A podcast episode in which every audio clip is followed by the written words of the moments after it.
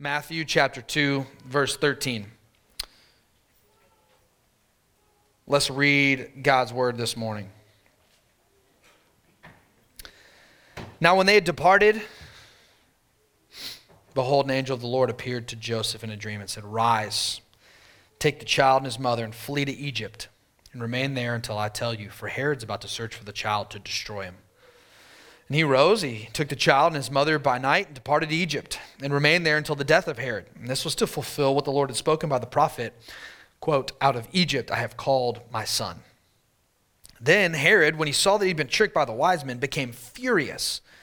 And he sent and he killed all the male children in Bethlehem and in all that region who were two years old or under, according to the time that he had ascertained from the wise men.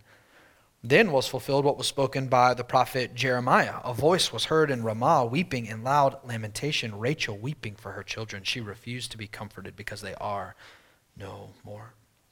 But when Herod died, behold, an angel of the Lord appeared in a dream to Joseph in Egypt, saying, Rise, take the child and his mother, and go to the land of Israel. For those who sought the child's life are dead. And he rose and took the child and his mother, and went to the land of Israel. But when he heard that Archelaus was reigning over Judea in the place of his father Herod, he was afraid to go there. Being warned in a dream, he withdrew to the district of Galilee, and he went and lived in a city called Nazareth, so that what was spoken by the prophets might be fulfilled, that he would be called a Nazarene. Father, this is your word. It is good. We need it. And I pray this morning you would speak to us through it. In Christ's name we pray. Amen. I wonder if you've ever picked up uh, a book like halfway through. Or, or you ever turned on a movie back when you'd watch cable and couldn't always decide to start at the beginning, and it would be 30, 45 minutes, an hour in. And maybe you've not seen the movie or read the book before, and you had to pick up in the middle of the story and try to figure out what's going on. When we read the Bible and we start in the New Testament, it's a bit like that. Because the New Testament writers are writing with this whole background knowledge, and they're assuming that you are an ideal reader and you know it all. Uh, and that's often not the case for most of us. And even if we do know the Old Testament story, we've got to work really hard to go back and remember all the themes and the shadows and the types that the Old Testament introduced to us that then the New Testament writers are just going to pick up and build on, and they're not always going to tell you the precise and exact meaning of what's happening here. And we hit this place in Matthew chapter 2 where we've gotten some story, we got some genealogy, and then we get some story, right? We get some story about the birth of Jesus, and we get some story about the wise men and Herod. And then we kind of hit these last three sections in chapter 2 that seem to go pretty quick. And their point seems to be that what prophets of old had written about the Messiah are being fulfilled in Jesus. Now, the challenge we have is we've got to ask what's the significance of that for us. What's being fulfilled? Why is it being fulfilled? And why does that matter for us? We're going to look at three main things this morning. We're going to look at Exodus, we're going to look at exile, we're going to look at Messiah. Those three words. And they correspond to the three sections of our text this morning. The first section, verses 13 to 15, mention the exile. Out of Egypt I called my son, there in verse 15. Now, that's a quote from Hosea chapter 11, verse 1, which is just plain and simple about the Exodus in the book of Exodus. The Exodus uh, was a time God miraculously saved his people out of hundreds of years of slavery in order to bring them not just out of Egypt, but into a land he had promised them so that he could be their God and they would be his people and they would worship him alone and they would be a light to the nations, showing the world what the true God was really like. And the Exodus, the acts of the Exodus, what happened in the Exodus, that salvation, those miracles, became a template in the entire Bible for how God brought redemption. It became a template to where the Old Testament writers keep referencing back. It might just be by a word or a couple words. They keep referencing back what happened in the Exodus. In fact, the most repeated uh, quotation in the Old Testament is from Exodus 34, verses 6 and 7 where Moses is kind of at this hard place. And he says, God, just show me your glory. Says he hides them, and, and as God passed by, he shows them like the back. He said, You can't see my face, but you, I'll let you see the back. And what we have recorded for us are words written down that say this The Lord passed before him and proclaimed, The Lord, the Lord, a God merciful and gracious, slow to anger, and abounding in steadfast love and faithfulness keeping steadfast love for thousands, forgiving iniquity and transgression and sin, but who will by no means clear the guilty, visiting the iniquity of the fathers on the children and the children's children to the third and fourth generation. This becomes the most quoted text all throughout the Old Testament. It's repeated over and over again, kind of as a nod back to God's redemption in Exodus. God's people, Israel, would have constantly looked back to Exodus as their defining moment. They would have looked at Abraham, they would have looked at the Exodus and said, God saved us. And you read the Psalms and it says, You've saved us out of Egypt. Even generations have passed, and they would still say, You've saved us out of Egypt. So Matthew records this story of Jesus fleeing for his life to Egypt in order to sort of replay the story of Israel, who also fled for their life to Egypt at the end of Genesis when there was a famine. And Joseph being miraculously sent ahead because his brothers thought they had sold him into slavery and killed him. And God sovereignly works this plan where he's actually in a place of power. What they had meant for evil, God had meant for good, and then he's able to provide for them so they don't die in a famine. And so they flee for their life out of the promised land that God had promised them down into Egypt so they could have food. And then God had called his people hundreds of years later out of Egypt, slavery and all, in order to show them that he is like he says he is in Exodus 34, 6 and 7, that he is loving and faithful forever. But God's people in the Old Testament learned that slavery was not the only thing they needed to be saved from.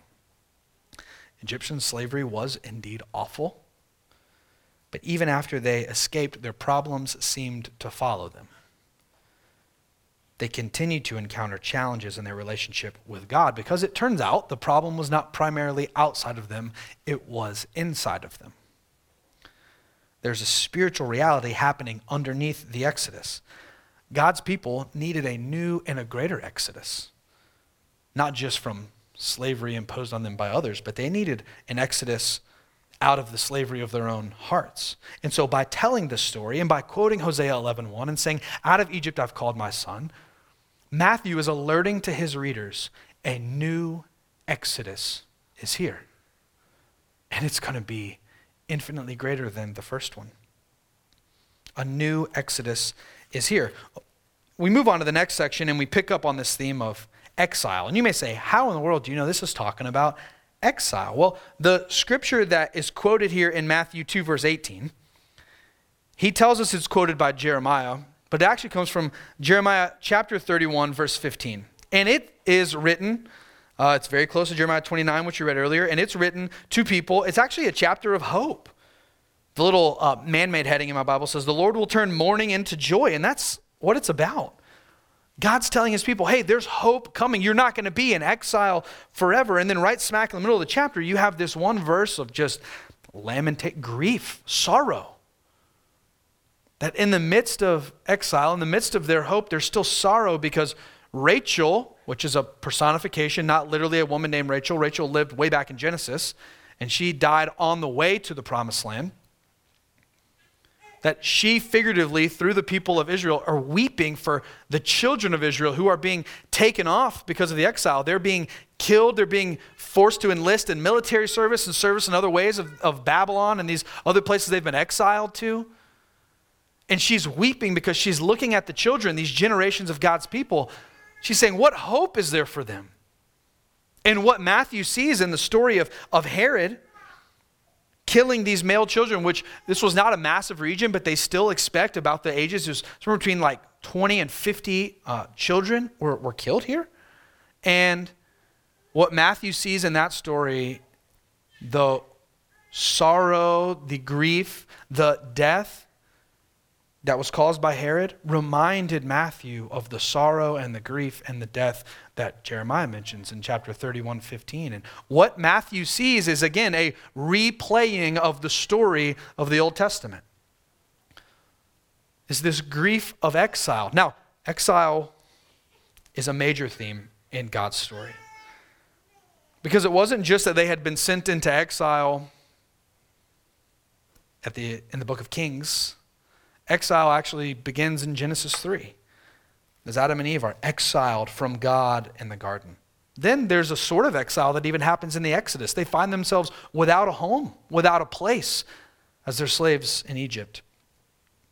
Then they're vulnerable to surrounding nations and eventually taken over and carried away by Babylon. It's kind of like what we said about the Exodus. Their problems seem to follow them. So, not long after Joshua led Israel into the promised land, do we read the book of Judges, which ends by telling us that everyone did what was right in their own eyes.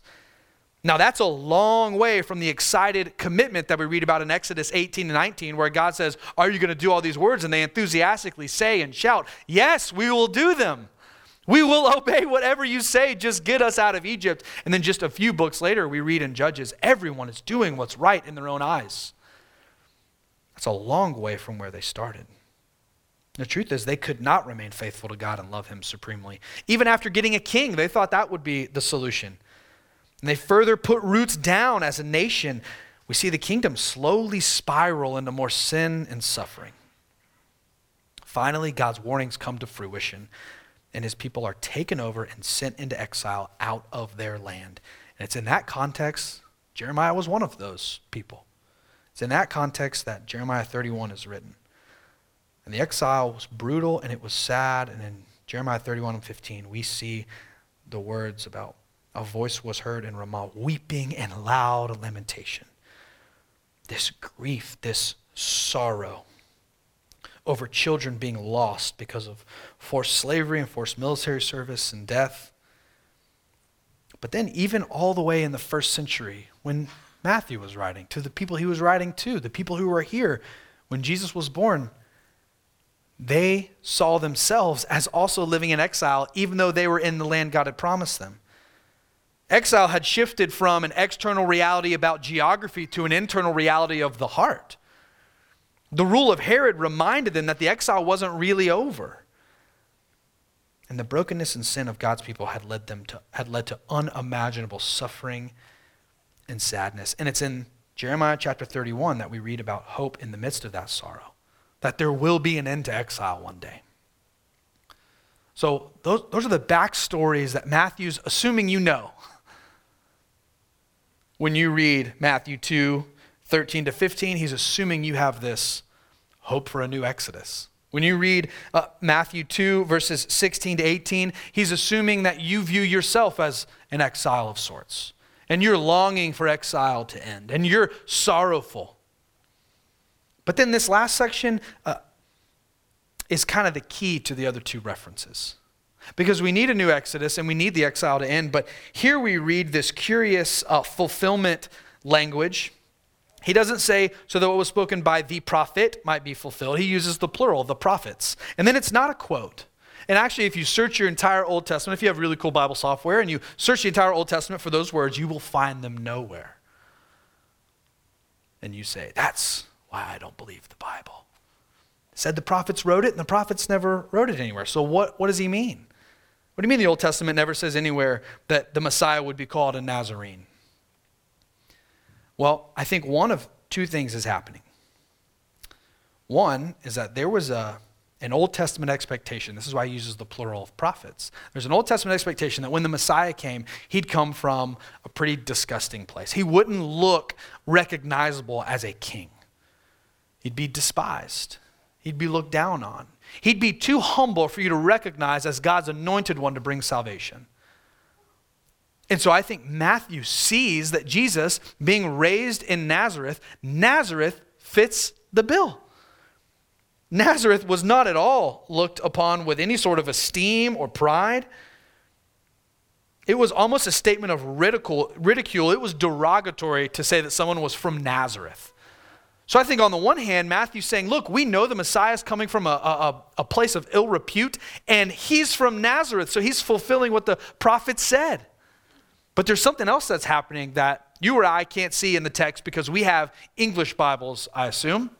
But there's a little wordplay going on here with Matthew. Matthew's writing from a Jewish perspective to a Jewish audience. And there's a word in Isaiah 11, verse 1, that talks about the hope, the Messiah, being uh, a branch from the stump of Jesse. In other words, a descendant from the royal line. Jesse was David's father and there'd be a branch that comes out. Now, the Hebrew word for branch and the word here for Nazareth sound very, like almost identical to each other. And so uh, some scholars think what's happening here is he's saying, look, he's using this play on words that Nazareth could kind of mean like stick town, like it's out in the sticks, and then out of this stick town comes branch boy. Wait, wait, wait, wait. We have a hope for a branch from Isaiah chapter 11. But I think either way you go and you try to read Nazareth and what he's doing, and scholars disagree, I think either way we actually end up in Isaiah 53. I think we end up in Isaiah 53 because when we read the first few verses of Isaiah 53, we see the hope in Isaiah 53 2 for he grew up before him like a young plant, like a root out of dry ground. We have this branch terminology. But we also have, as you continue to read Isaiah 53, he had no form or majesty that we should look at him, no beauty that we should desire him. He was despised and rejected by men, a man of sorrows and acquainted with grief. And as one from whom men would hide their faces, he was despised and we esteemed him not. So I think Isaiah 53 is where we're intended to end up. I think we're intended to see Jesus is fulfilling this Old Testament hope for a Messiah, even though he comes from a pretty crummy place. Now, when this Messiah comes, he's supposed to bring a new Exodus. That's neat that you got us out of slavery, but I'm looking around as a first century Jew and it feels like we're right back here. Okay, exile supposedly over, we're back in our land, but boy, Herod's here. And I'm still mourning because kids are still dying. Is there any hope for a Messiah that can give us a new Exodus, that can end this exile? And Isaiah 53, I think, tells us. It says, He's borne our griefs and carried our sorrows. Yet we esteemed him stricken, smitten by God, and afflicted. He was pierced for our transgressions. He was crushed for our iniquities, and upon him was the chastisement that brought us peace. And with his wounds we are healed. Do you see what's happening in Isaiah 53, verses 4 and 5? What was the challenge of the Exodus? It changed external realities without changing our hearts. But Isaiah 53 says that when this servant Messiah of God shows up, he's going to be pierced for our transgressions. He's going to bring us a deliverance that's not merely external, but that's from the heart. And what do we do with the sorrow of the exile? It says he bears our griefs and carries our sorrows. So Rachel, who's weeping with loud lamentation, Christ takes up those sorrows for himself. He's really living the story of Israel all over again to do it perfectly. And what's the biggest challenge of the exile. It's not just that they weren't in the right geographic place, it's that they had been exiled from the presence of God, like Genesis 3. So Jesus has arrived to replay this Exodus story, but infinitely better. Rather than merely saving us from external slavery, he's come to bring an exodus for us out of sin and into God's presence. God certainly is like Exodus 34, 6, and 7. That's repeated all throughout the Old Testament. He, he sure is uh, loving like that, and he shows it perfectly in Christ. Romans 5 says we see God's love displayed for us on the cross. He is absolutely faithful to us. So faithful, in fact, that at the end of Romans 8 it says, Nothing can separate us from the love of God in Christ. But we need Exodus 34, 6, and 7 to be true for us, not just extra. We need to know it's a reality, and Jesus has come to make it a reality for us. He's come to bring a much greater Exodus. But Jesus also steps into exile in order to end exile. He's arrived to a people who have been experiencing a never ending exile. Jesus is also born under a foreign ruler, which is an interesting parallel with Moses who led the people out of exile. He, he's immediately exiled to Egypt for his own safety. Then he's forced to be raised in Nazareth, which is a podunk town of a few hundred people with a bad reputation. But he steps into that kind of exile where just a few years old and he's already moved all over the map for his own safety because he doesn't have a safe place to call home. And in the midst of that crazy story, he has arrived to lead us home. But he's not just arrived to lead us to a different geographic location on the earth, he's arrived to lead us to a new location of our hearts, back to the presence of God. And in him we have access to God himself. So, what we see in Jesus, what Matthew's trying to get us to see in these three little sections here at the end of chapter 2 that maybe we speed quickly by and we Jesus of Nazareth, we maybe if you've read the Gospels, you know that. And you say, what does all that matter that he goes to Egypt and comes back? What a weird detail to say. Matthew's trying to trigger in you. Remember, we talked table of contents last week? He's trying to trigger in you this knowledge. Hey, when you read Jesus' story, think new and greater exodus. Think exile is over. But this would not be a sermon, would merely be a lecture if we didn't say, what does this mean for us? Here's where we find ourselves freed by the Exodus, brought home to be with God. We follow the exile ending Messiah as exiled people ourselves. First Peter is written to the exiles. There's a tension we face as Jesus followers. Kind of alluded to it reading Jeremiah 29 earlier that there's an already not yet tension right? We've already been freed from our sin in Christ, and we're not yet perfect and free from the pains and difficulties of this world. The already not yet tension of, I'm here and it feels like this is my home in a way, but then I look around at the values and the virtues and the way of life of these people, and this can't be my home. So there's this tension in the life of a Jesus follower. What, what, do we do when we live in a world that doesn't share our love for Jesus? How do we live as exiles? The way Jesus lived as an exile, literally under foreign rule. There were times he confronted, and there were times he loved and welcomed his enemies. And in the end, he died for them. This is exactly where we find ourselves. So, what do we do? I think a few things. First, a couple of quotes from some authors you will recognize. First, C.S. Lewis. He said, If we recognize in ourselves the longing that this world cannot satisfy, it only makes sense to think that we were made for another world. You all have longings desires, hopes, dreams. And it seems like whenever you get there, it doesn't quite satisfy the way you thought it would. And that longing grows, deepens, reaches out a little further than where you are, and you can never seem to scratch that itch. If we have these longings that seem to never be satisfied, C.S. Lewis says it only makes sense to think we weren't created for this world. Now, maybe you're more of a Lord of the Rings type of person than a Chronicles of Narnia type of person. So let's listen to C.S. Lewis's good friend, J.R.R. Tolkien. He says, We all long for Eden, and we're constantly glimpsing it. Our, our, whole nature, at its best and least corrupted, its gentlest and most human, is still soaked with the sense of exile. It's so, we are soaked with the sense of exile. We're soaked with the sense of wanting our hearts to find rest somewhere and being unable to do so. I mean, you can't escape the desire for rest and homecoming because that's how you were created to find your home with God forever. And when we are living in a world where that's not the reality externally, we're constantly pulled and torn apart that's why we have anxiety and that's why we suffer is because we're not home. So I think the first thing we can do is acknowledge the fact that we're not home. Acknowledge what Jesus tried to make a reality that we're not where we ought to be. This world is not the way it ought to be. That's Romans 8. It's groaning with the pains of childbirth because things are not the way it should be. And here's the beautiful part of the Bible one aspect of the Bible that you don't have to convince anyone is true is that things aren't the way they should be. That's like Bible 101. Things are not the way they should be. And I think everyone on earth would acknowledge that. Things are not the way they should be.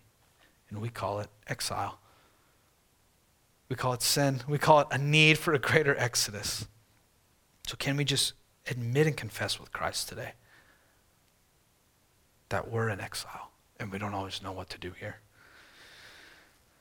I think another thing we can do is we can be active participants like Jeremiah 29, faithfully loving and helping and working for the welfare of our cities, just like Jeremiah put it. That's, I think, following the way of Jesus. I mean, think about Jesus' statement about paying taxes. He's like, yeah, do it. I don't know, fine. You know? And it had to be kind of a shock to some of his followers, right? Like, wait a minute, I thought you were the one in all authority and you're telling us to honor the authority of this foreign ruler, but this is the promised land. Like, how does all this work? What kind of authority do you have, Jesus, if you're going to keep making us pay taxes? I think Jesus is saying, like, look, you live here in this world. I have a kingdom that's so great, it's not going to overthrow Herod right now. Uh, I'm going to come one day and establish a whole new system of authority on this earth. And there will be no more tears, no more oppression, no more abuse, no more pain, no more sin. But now you can actually faithfully love and help those you're exiled among because they're in exile too. And what's sad about our neighbors and friends who are in exile and don't know it is they keep trying to make a home out of this world that they can never really make a home out of. So I think we can be active participants with Jesus, following his example to love those around us. But we also must remember while we're trying to be faithful here that this place is not our home. I think we've got to figure out ways and rhythms to healthily detach from the world around us. Because by living here, there's always that temptation that we're going to make this place our ultimate love, make this place our idol, make this place our identity, and we're going to adopt the patterns of worship of this place. See, we can faithfully participate in things like politics while remember while remembering that it's not ultimate. We can sign our kids up for sports and extracurriculars while also remembering we don't have to make our whole lives revolve around our children. They're not ultimate, God is. So we can engage in the rhythms of this world, but also have a healthy, deep breath, calmness about us because our identity does not rise and fall on the things of this world. And that in itself will be a witness, especially in this community, right? I think the last thing we can do is we can gather with other Jesus followers in communities called churches to remember that our true home is with God to celebrate who God is in singing and in preaching and in fellowship, to pray together, to help one another, serve one another, and correct and encourage one another. If you want to remember that this world is not our home as it is right now, but that Christ has come to lead us in an exile out of this into what Hebrews 11 calls the city of God, a city from heaven. It says the people in Hebrews 11, it says, died in faith because they didn't get what they were looking for, the city of God.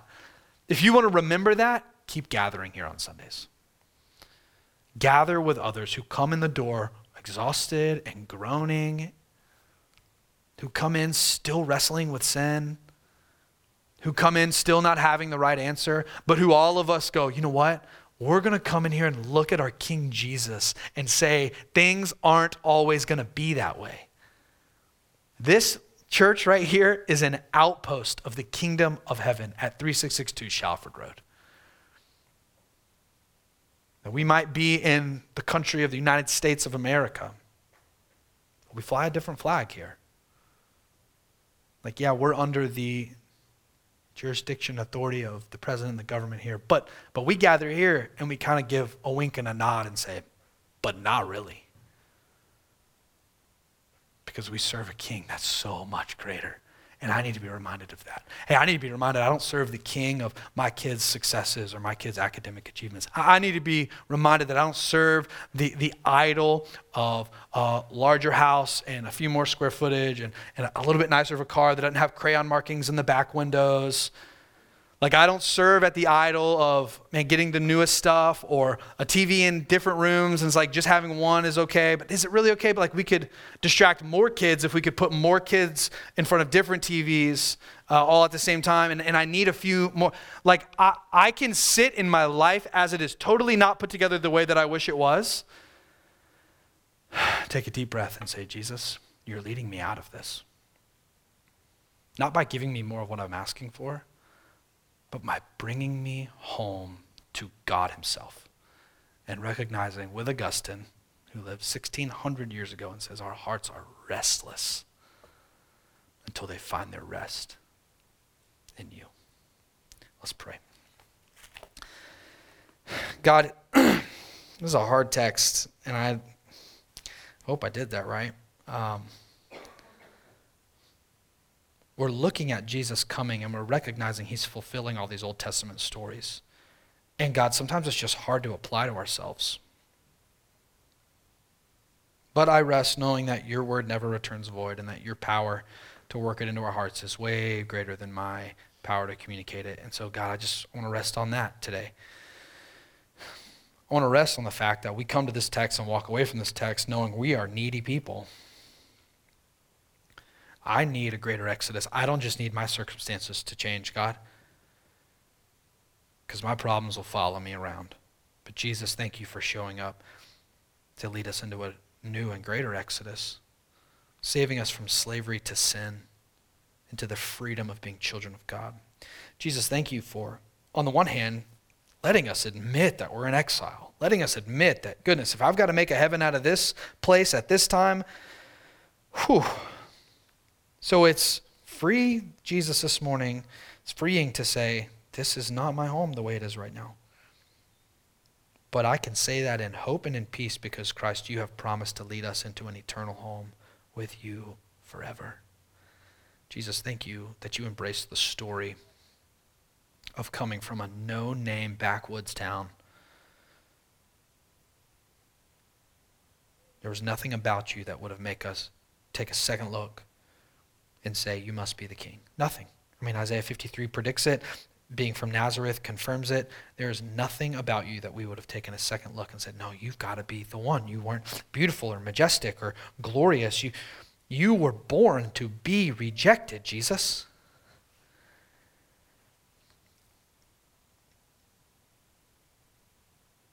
Christ, what humility that must have taken. To be the eternal Son of God, sharing in perfect glory with the Trinity for all eternity. And be born to a virgin, raised as an adoptive son to an adoptive father in a backwoods, no name town, so that you could bring salvation to the world through your death on the cross and resurrection from the dead. Jesus, I'm so glad you did that. I pray that that would be real to us this morning. Thank you for showing your love to us in your life, death, and resurrection. It's in Christ's name we pray. Amen.